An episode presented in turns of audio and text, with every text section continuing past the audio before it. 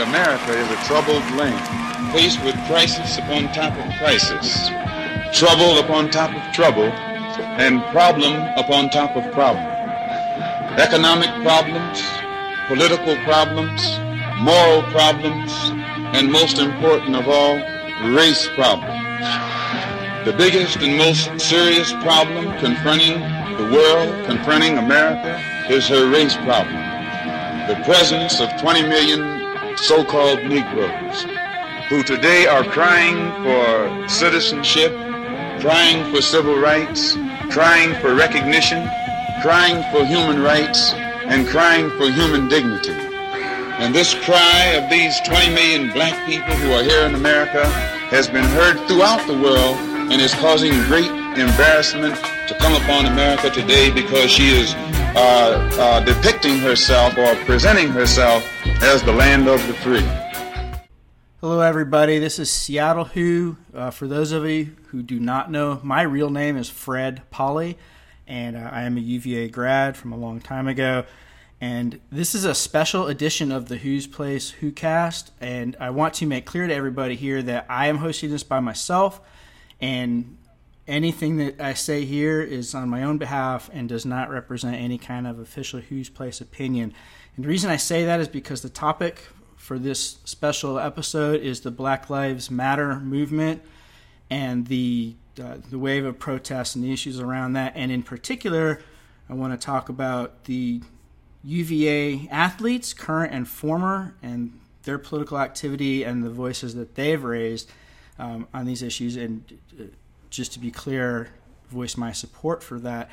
And to talk about all this with me today, I have a very special guest, um, would be Isaiah Wilkins, who has been on the show before and has graciously agreed to be on today again to talk about this.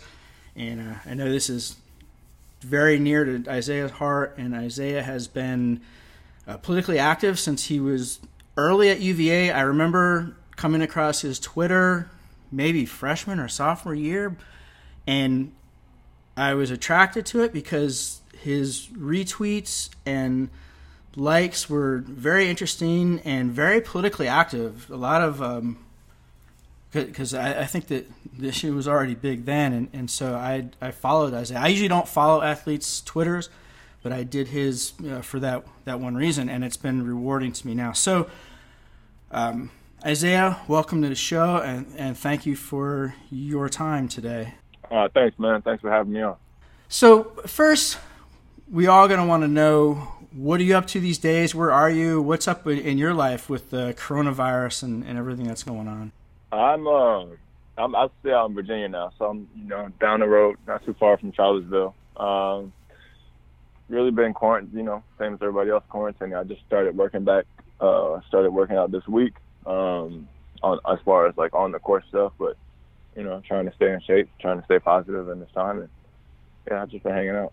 Okay, um, you and everybody in your family healthy, I hope. Yeah, yeah, everybody is good right now. Everybody is solid. All right, good. And then you're working out. Are is are you just working out alone, or um, no, anybody I, else? I drive to to uh, Seaville, um, and I work out down there. Um, sometimes I see some of the guys on the team around and stuff like that. But yeah, I, I drive to Seaville and work out with uh, with uh, Johnny. Okay. All right. Before we get into the serious stuff, uh, you've brought up a question for me. Have you gotten to play with any of the new guys? The freshmen coming in? Uh, no, I haven't. I haven't even. I don't even think they're they're um they're here yet. I think okay. that they'll be here in about a, a month or something like that, uh-huh. because everything is going. Usually this is the time they get here, but I think everything is pushed back.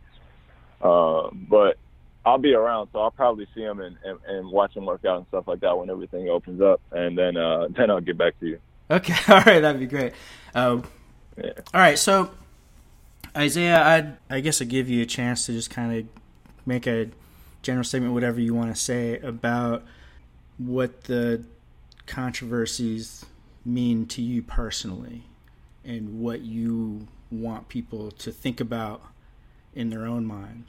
You know, I don't, honestly, I don't even think it takes, you know, a whole lot of thinking. I think that when you see some of the things, you know, going on, whether it be on social media or, you know, on T V or, or whatever else, I think that you should be able to just, you know, kind of look at that and see, man, you know, that's wrong. I don't think there's a, honestly, I don't think there's a whole lot to like realizing that something is wrong. Um, and then you get into how to, how to figure out how to, you know, change things and things like that. And that's kind of where you can, you know, you know, do your research, see where, you know, what goes to where and stuff like that. But I mean, the, the, the first part is understanding, like, you know, this stuff is, this stuff is not, a, you know, it's wrong. It's mm-hmm. dead wrong. There's no, I don't understand the, the, the controversy there. Right. Right. Yeah, it seems, and a lot of the, the polling data says that for the vast majority of people, we're all in agreement on that first part. And I think where where consensus breaks down some is when we try to figure out what the hell to do about it. Um, right. You know, I know that some current U V A athletes I've seen on Twitter, Charles Snowden, a football player, and Chase Coleman, one of the basketball players, I've seen them on, on Twitter, and, and Charles being interviewed. Um, they're very active, very vocal, and you know, I think that that's something that you've been a part of in the past, uh, maybe with some of your teammates. Yeah, so we did the, we took a picture, I think that was my third year when L P was a senior, um, you know, and a couple of other things when, you know, when Martise was, had his, um, was, was assaulted by the police and um, stuff like that. Yeah, we, we, had, we had been in it. I'm not sure that he talked to any of those guys. Like, he might have, you know, come up with the stuff on his own, but in my time, mm-hmm. uh, we for sure did some stuff together as a team. Yeah, I remember that's, that's the photograph where you all kneeled, kneeled down on the court. Yeah. And um, if I remember correctly, there was a little bit of controversy about that. Uh, some people, some blowback.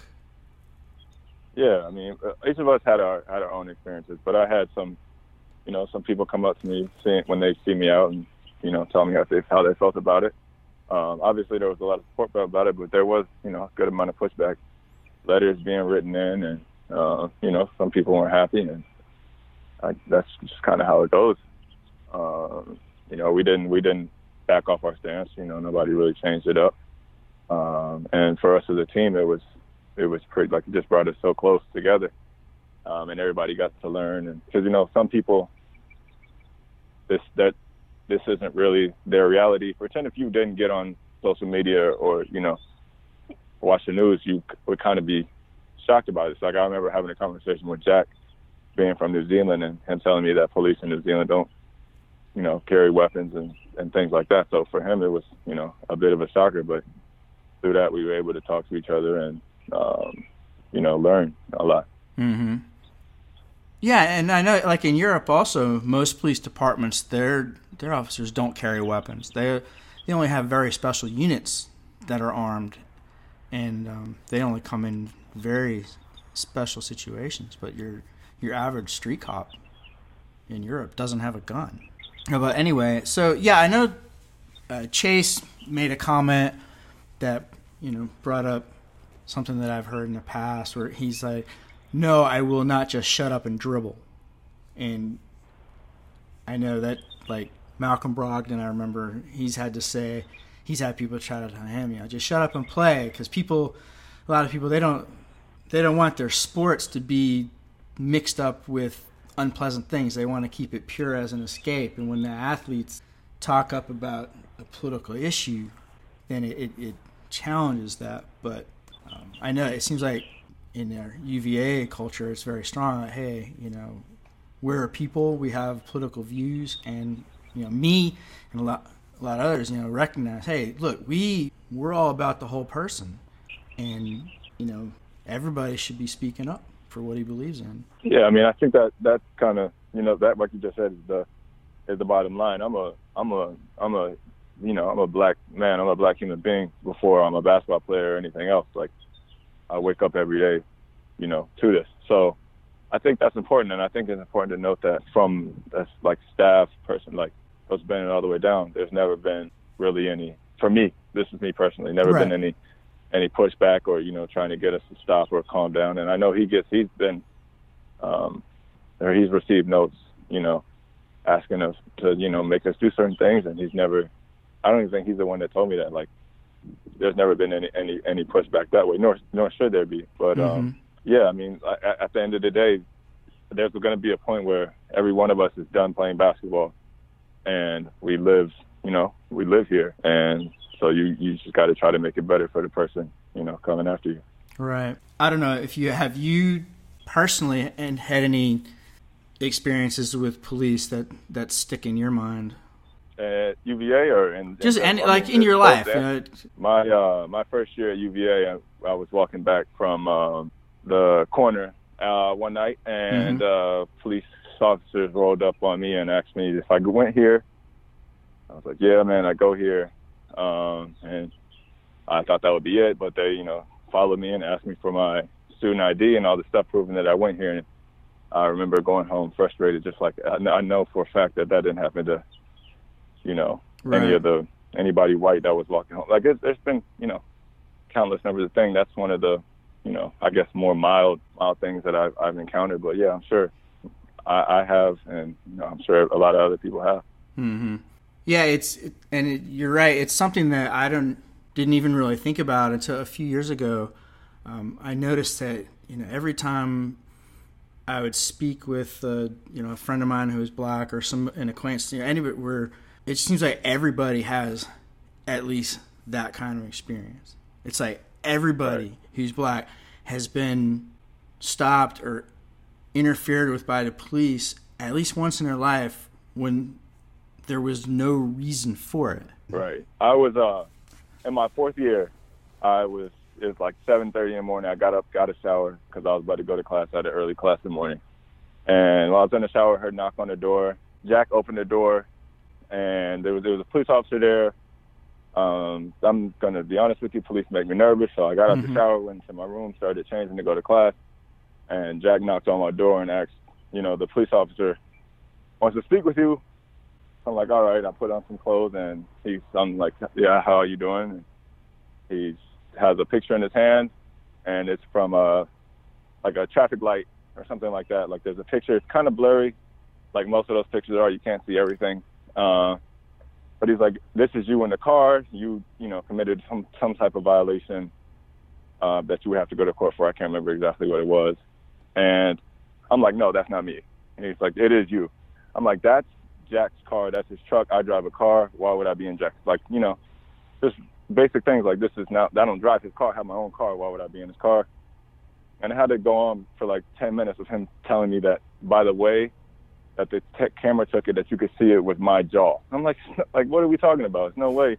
That doesn't even make sense. Mm-hmm. You can't see in the car. Like, the, the windows are tinted. You cannot see in the car.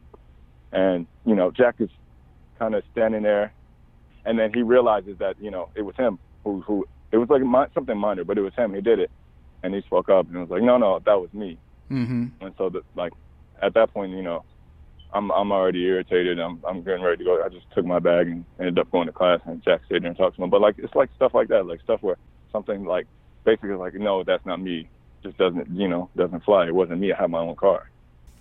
That, wow, that is highly irregular from what I've I've heard of with those traffic cameras. You you get a citation in the mail. Right. Yeah. So what's he yeah, doing? He showed up pretty early in the morning, and it was it was something minor, like it wasn't even anything right. crazy. I just don't. Yeah, it, it's like the tag, the car is registered to Jack. It's all, all the stuff that is registered to Jack. How do you come in here and tell me that it was me when I'm telling you it wasn't? And he just told you it was. And when Jack told him, you know, his demeanor changed and his attitude changed. But I'm like, yo, right. Then he had to back off. Right. It's too early for this. I was. I just read an article written on. It was on Medium dot com by a man. He didn't identify himself by his name, but he said he was a, a cop for many years, and he basically went into how the just the culture of police kind of predisposes them to screw up people's rights, and they're, you know, they're not they're not going into rich neighborhoods doing this stuff because you know, right. they know they know that you know they can fight back, and you know it's been interesting out here in Seattle. Protesters have actually occupied like a six-block area of one of the most gentrified neighborhoods in the city. And originally, there was a lot of conflict. And then a few days ago, I guess the city just pulled the police back. They just the police just withdrew from the whole area. I mean, they had a precinct there. Yeah. They evacuated it, and so now they're I guess trying to negotiate. Right. No, it's and, crazy. It's crazy everywhere. It's the same in every, you know, everywhere, even in overseas and stuff like that. I've seen videos. It seems like everybody um, is, or, you know, a lot of people are, are pretty active right now. And, um, and it's continuing. I think that, you know, people are saying that it's dying down and media, media is saying it's dying down, but, you know, people, people are still at it every day, you know. Yeah, I think what's died down, the conflict has died down because apparently the, what happened in here in Seattle has been in a lot of other cities too, where the police are just withdrawing. Yeah. And so there's, you know, there's no fight, and, you know, the protesters, it, it's going to be interesting to see what happens. And I, I'm afraid, to be completely blunt, my prediction is that nothing is going to change. And I say that because we've gone through this so many times and nothing has changed. But I, you know, I, I hope that's wrong, and, and I think, I think there's a lot of determination this time in the groups to keep doing things. Like today, there's another march here in Seattle. Now today, I don't know about around the country, but in Washington State, it's a statewide day of action, which is why I decided to do this this podcast on the topic, because right. I don't, right. I I can't. For one thing, COVID nineteen has me not willing to go be part of any kind of mass action. Right. But, you know, I, I could do this. And right, yeah, absolutely. I do want to... People are doing it different ways. Right. And I guess one thing, like, the search for solutions is always my thing. What? Great, we know this situation sucks, but what can we do about it? And what can we do about it? And I, I think, I guess one thing I'm going to talk about, and I don't know if you, you know, how much you've heard or thought about this, the concept of defund the police. Right. And when you hear, when you hear that, like when I first heard it, I'm like, what, are you crazy? We, we need somebody to enforce the law. But... It's it's a nuanced concept, and for one, most big city police departments, they get way more money than they need. It's like they're like the military budget of local budgets. They get right. all kinds of money, and and they spend it on all this crazy equipment. Um, and like for example, Seattle, they have helicopters, and I always know when there's some kind of protest in the city because there's three helicopters up there, and they hover around, right. and it's it drives me insane. The, the the sound that they make drives me nuts. And you know, they have all the equipment, so the idea to defund the police is they don't, they shouldn't be having all this stuff for just when people are exercising their lawful First Amendment rights, and they don't need this stuff for their their core mission. So let's not spend the money on all that and give them these weapons that they then, like the military, want to go ahead and use. So that's part of it. Another part is a lot of the functions that we need that police do, they're not good at. Like responding to homeless situations, responding to where there's somebody who's having a, you know, um, where it's a mental health issue and right. a guy with a gun in his hip isn't who you need showing up. And so the yeah. the people want to defund the police. They want to form reaction units that are made of mental health experts to go out to these kinds of situations. And I've seen a lot of that. I've seen, you know, people ask or asking that pro, uh, I'm sorry, not protesters, um, asking that social workers go, um, you know, for some of, for a dispute like, uh, right. you know, that, that would, that would, that would cause for social worker and, you know, therapists. Like if there's someone in the house who, you know, may have an mental illness, um, sending, sending something like that instead of, you know, the police. I, I understand all of this. I've been reading a lot on it too because it mm-hmm. is like it's kind of it's it's fairly new to me as well. I took a break from social media and all that um, for a while just because it was it was hard. It was hard to be on there, but as I get back into it, I have seen you know more stuff like that. So it is it's interesting. I gotta read more and educate myself more on this. I mean, there's a lot of things going on. It's that it's you know monuments are being um, taken down uh, all over the U S You know the Confederate flag right. has been banned by the I think it's the Army and the Navy and stuff like that. So, yeah, a lot of different things going on right now. And that shocked me. I was like, when I read that the Army and the Navy weren't going to be using the Confederate battle flag anymore, I was like, what the fuck are they doing using it anyway? Yeah. I mean... That's crazy, right? That is insane. And, and I hadn't even thought about the forts, like Fort Bragg and Fort Hood, naming U S. Army forts after Confederate generals. I mean, these guys fought against the United States. Right. They were traitors to the United States, and we're honoring them? It, this makes no sense to me. But, of course, I'm not That's a crazy, Southern right? white male, so, you know, but I'm from um, I'm from Stone Mountain, Georgia. And Stone okay. Mountain is, uh, it's like a big, you know, big mountain, big rock. Right. Engraved in it is, I think, three or four, you know, Confederate leaders, and a lot of like I went there probably every weekend as a kid, um, not knowing, not knowing a whole lot, you know, about it. Probably too young for it now, but just thinking back, like that that's that's demoralizing. Yeah. Uh, they have a laser show, I think, Saturday nights, and it's it's pretty much just a. From what I can remember seeing, it, it was just a tribute to, you know, the Confederacy and, and the war. Mm-hmm. Uh, and so I don't even know, like, how do you even pretend that they, you know, we're going to take that? How do you even take that down? That's a huge, like, you would have to blow everything up on the, right. I don't even know. Um, so, like, some of the things are tough, but, like, you know, it is crazy because it's it's twenty twenty and some of these things are just not happening. I know. It's weird, but, you know, we got to we got to win, I guess, little battles.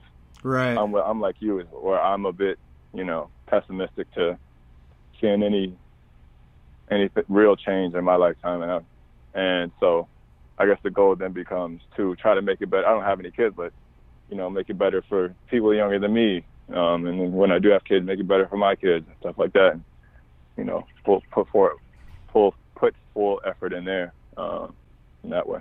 Right. Yeah, I you know, I grew up in Connecticut and in the seventies, and I remember, for one thing, I was in third grade before I actually saw a black person in the flesh. Yeah, yeah, yeah. This family moved in to the town, and their child was in our class, and that was the first I'd ever seen. And we we had him over, me and a couple friends. You know, he he came over one day, and it must have been really culture shock for him. Looking at, back on it, he must have been extremely uncomfortable. I just remember he was very quiet, and his parents were very nice. But I think I invited him once more after that, and you know, he, he they politely declined. But I, that must have been such an experience. Yeah, odd experience. That happened to me in Poland while I was in Poland playing. Um, there was a, a woman, and she was not not. She was just kind of staring. Um, No, no, with no real look on her face, kind of mm-hmm. a blank look. And, you know, one of my teammates let me know that that was probably her first time because, you know, I was like, that was probably her first time seeing someone black. Um, and I think it happened to a guy uh, who played in New Zealand, you know, the year before me. It's like a woman came up to him and was like, I've never seen a black man before. It was, you know, it's, it's pretty crazy, like, concept to to think about. Mm-hmm. Yeah. You know, the, the thing with symbols and what a lot of people need to understand is symbols can mean different things to different people. And, you know, I had a I had a Confederate battle flag when I was in high school, but to me it was the rebel flag, and I was a rebel. And I didn't right. wasn't conscious of any of the other connotations for it because, again, I wasn't really I wasn't a Southerner until I, I had a friend when I first got to U V A came over to my apartment. And we had been friends before he came over to my apartment. He was a, a black dude, and uh, so, like, after a night, he's like, dude, I got to talk to you about something, you know, that flag. Yeah. I explained what it meant to me. It's like, oh, because I, I didn't know what to think because, you know, I knew you and everything. And I didn't think you thought with it, but that that's, you know, a flag represents slavery and all that. And I was like, oh, damn. So, I, you know, I took it down and had to find some other symbol for rebellion. But, right. you know, it, it's, to me, no, it is. It it's is. Shameful that, you know, people can't recognize, oh, okay, no, this symbol means something very different to these other people, and how they feel needs to be important to me. There's a huge Confederate flag. Well, every time I drive to Seattle for uh, training or to visit or whatever, there's a huge flag on about exit one thirty-six, and it's chilling. When when you see them, you just don't feel safe, don't want to get pulled over in that area, don't want to stop and get gas in that area. Right. Uh, And, you know, that's, at some point it becomes second nature, but that's pretty sad that it, that it gets to that point. Yeah, like imagine if, you know, for a Jewish person, seeing a massive swastika flag, I, it's it should be something that white Americans can understand, right. I would hope. It's the same thing. It's the same exact thing. Right. That's been the example I've seen a lot on Twitter is like, this is, you know, you would never, you would never see that, or you would never, you know, be okay with that. I don't right. understand what's different here. I've seen that a lot, yeah. Right. All right. Well, I don't want to hold you too much. So what are you, what's what's next for you? I, I'm going I'm going back to Europe. Um, been talking to my agent, just trying to get things figured out, and hopefully we'll be signed here uh, so I can just enjoy my summer and keep working out and stuff like that. But I'll be around. Uh, I live in Virginia now, uh, which is great. So I'm down the street from, from Charlottesville, a place where I, you know, always want to be close to probably for the rest of my life. But yeah, trying to figure, you know, stuff out with this, mm-hmm. signing petitions, supporting black-owned businesses, and great. Um, trying to stay trying to stay inside as far as, you know, coronavirus. I don't have the greatest immune system. Yeah, um, right. Oh, right. Through my four years of college. Yeah. Um, so just trying to stay inside and make sure I stay healthy and in shape and all that good stuff. That's right. Your immune system was a matter of concern to the entire U V A um, community. Yeah. all, it felt like all four years there was something that popped up and was like, right. Man. I just remember so, yeah, not t- gonna... twenty sixteen seventeen when you got really sick. Yeah. Yeah, exactly. My third year. That I think it was that that overtime Miami game that did you in. Uh, I don't even remember. I, I, that time is such a blur. Just when I was sick, yeah. I couldn't really focus on anything. I was losing weight too fast, had no energy and stuff like that. So, right. yeah, not the greatest immune system, but that's okay. We're taking vitamins and drinking a lot of water and staying inside. So. All right. Well, thanks again, Zay, and um, I'll definitely try to get you back at the end of the summer and see if you've had a chance to observe or even knock heads with uh, the incoming freshmen. Yeah, no, it'll be good. I uh, I actually saw the, the big fella, Francisco, um, and he's improved a lot, a lot, a lot. Okay. So I'm, I'm really excited for him this year, uh, just because I know how tough it is to sit out and, you know, with injuries and stuff like that, so... I saw him, and he looked really good in the workout and all that stuff, so that's good. Good. All right, Zay. You be safe. All right, man. Thank you. Yep. Bye-bye. Peace. We can never be satisfied as long as the Negro is the victim of the unspeakable horrors of police brutality. This is wrong. In a terrible irony, there was another police shooting in Atlanta the very night after Isaiah and I recorded that segment.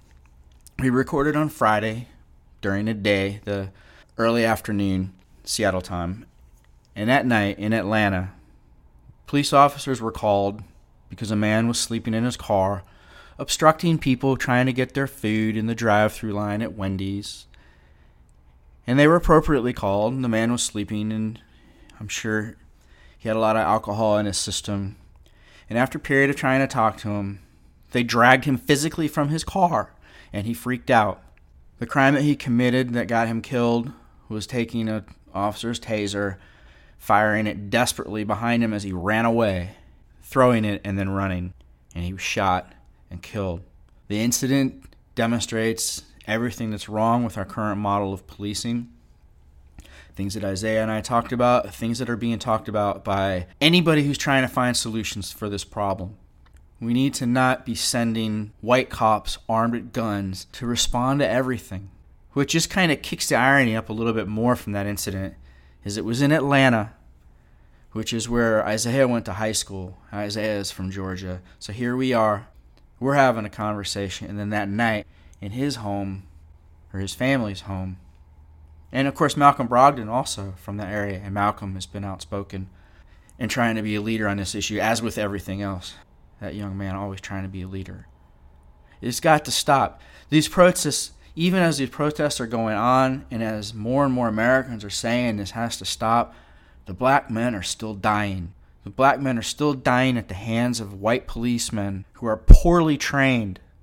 They're well trained for protecting themselves and inflicting damage on on anybody that they see as a threat, but they're poorly trained for dealing with the community. And you know what?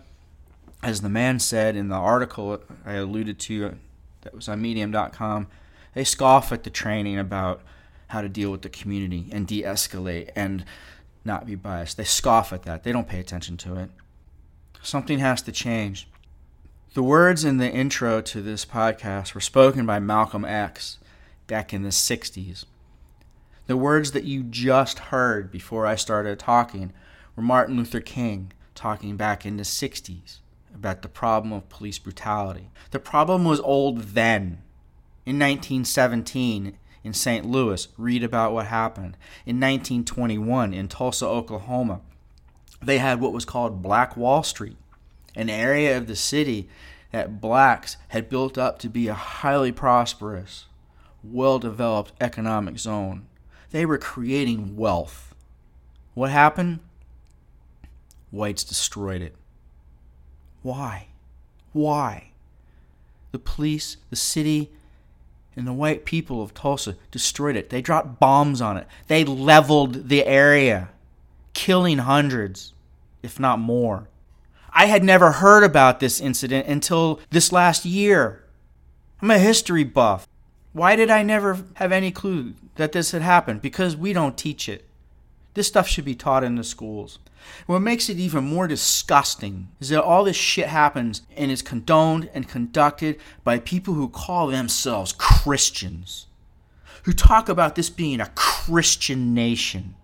Well, I'm not a Christian. I don't call myself a Christian, but I was brought up. I've read the Gospels. I had years and years of sermons in a Catholic church. I know what it means to be a Christian. And these people are not Christians. And if you aren't outraged by this treatment, and if you don't want solutions, and if you're not interested in turning this society into one that's based on love and justice and treating people well, then you're not a Christian. And don't fucking call yourself a Christian. If you don't want in your heart and in your bones and in your soul to help turn this into a society that's based on love and where the killing stops and where we take care of each other and where we care more about the lives of children and families who are just trying to get through this life, no matter where they come from, no matter what the color of their skin is, if you're less interested in that than in the profits of major corporations or another billion dollars for Jeff Bezos, Or, or your vacation home, don't call yourself a Christian. Don't claim to honor people like Martin Luther King, because you don't. It has got to stop. The U V A community, we need to listen to our athletes. Isaiah and I talked about, remember back in two thousand seventeen, I think it was when, when a team took a knee on the court during practice, and it was photographed, black and white, and it was published. They took that knee in support of Colin Kaepernick and in support of all their other brethren. Colin Kaepernick was right. And they destroyed his career. Oh, Nike gave an endorsement. Nike. That's a great corporation. But anyway, nothing happened then. Something needs to happen now. Listen to the athletes. Listen to Chase Coleman. He's wearing a shirt. I can't breathe. I can't breathe. Black men continue having to cry that out. I can't breathe, while white cops are choking the life out of them. And this society is choking the life out of our black people. And we need to stop. We need to stop. We need to get our knee off of their necks. We need to care about somebody but ourselves. Listen to Charles Snowden. There's mostly white crowds that he plays in front of. They're happy to cheer him on on the, on the field. They have his back on the field. But what about when he's out on the street? We need to care about that. You heard Isaiah talk about the police rolling up on him and asking him, do you go here? Show me your I D. That was wrong. They had no right to do that. They had no right to just roll up on a man who's just walking down the street and demand his I D. Fuck them. They have no right. They have no right to come to his door and do what they did. And that's minor stuff. Isaiah knows himself. That was minor stuff. But it's still wrong. People shouldn't be in their yard. It's disgusting what's exploded in this country since Trump got elected. And if you voted for him, I hope you realize you made a mistake. I know a lot of people voted for him for reasons other than racism. They were misguided. They were misled. They made a mistake. If you know you made a mistake and you're determined to vote for whoever is against him and get that fucker out of office, then fine.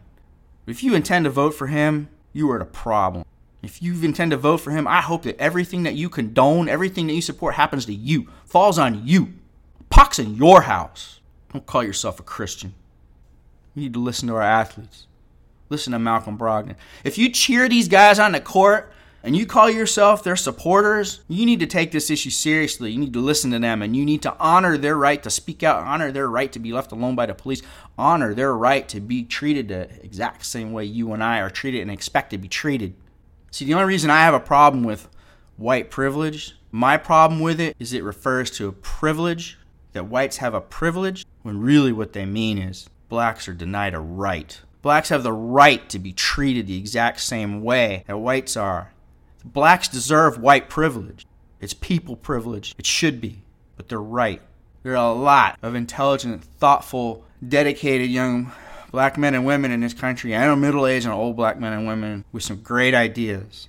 Stuff that I never was exposed to until I started exploring and investigating like socialism. There are a lot of highly intelligent young black socialists who are pushing to change this world, to change the paradigm. And this issue is just part of it's just part of the system of exploitation and domination that's going to destroy the world.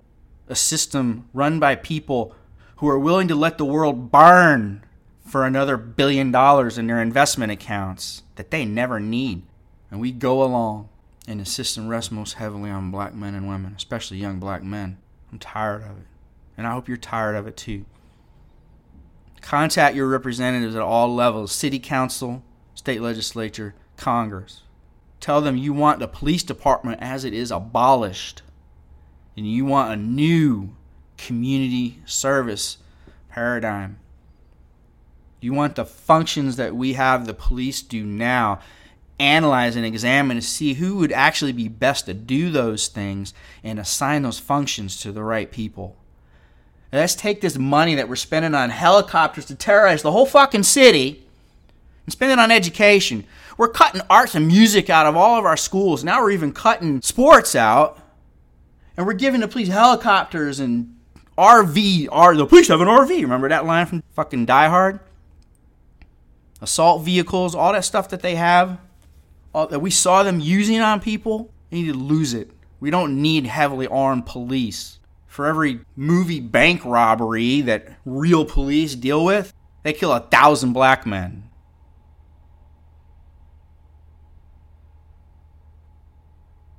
So tell your city council to get rid of the police department as it is and to come up with a community base. Tell your, your state legislature they need to reform their investigative and their state police too. Same thing. Maybe abolish it. Maybe change it. Ch- training needs to be totally changed. Recruitment needs to be totally changed.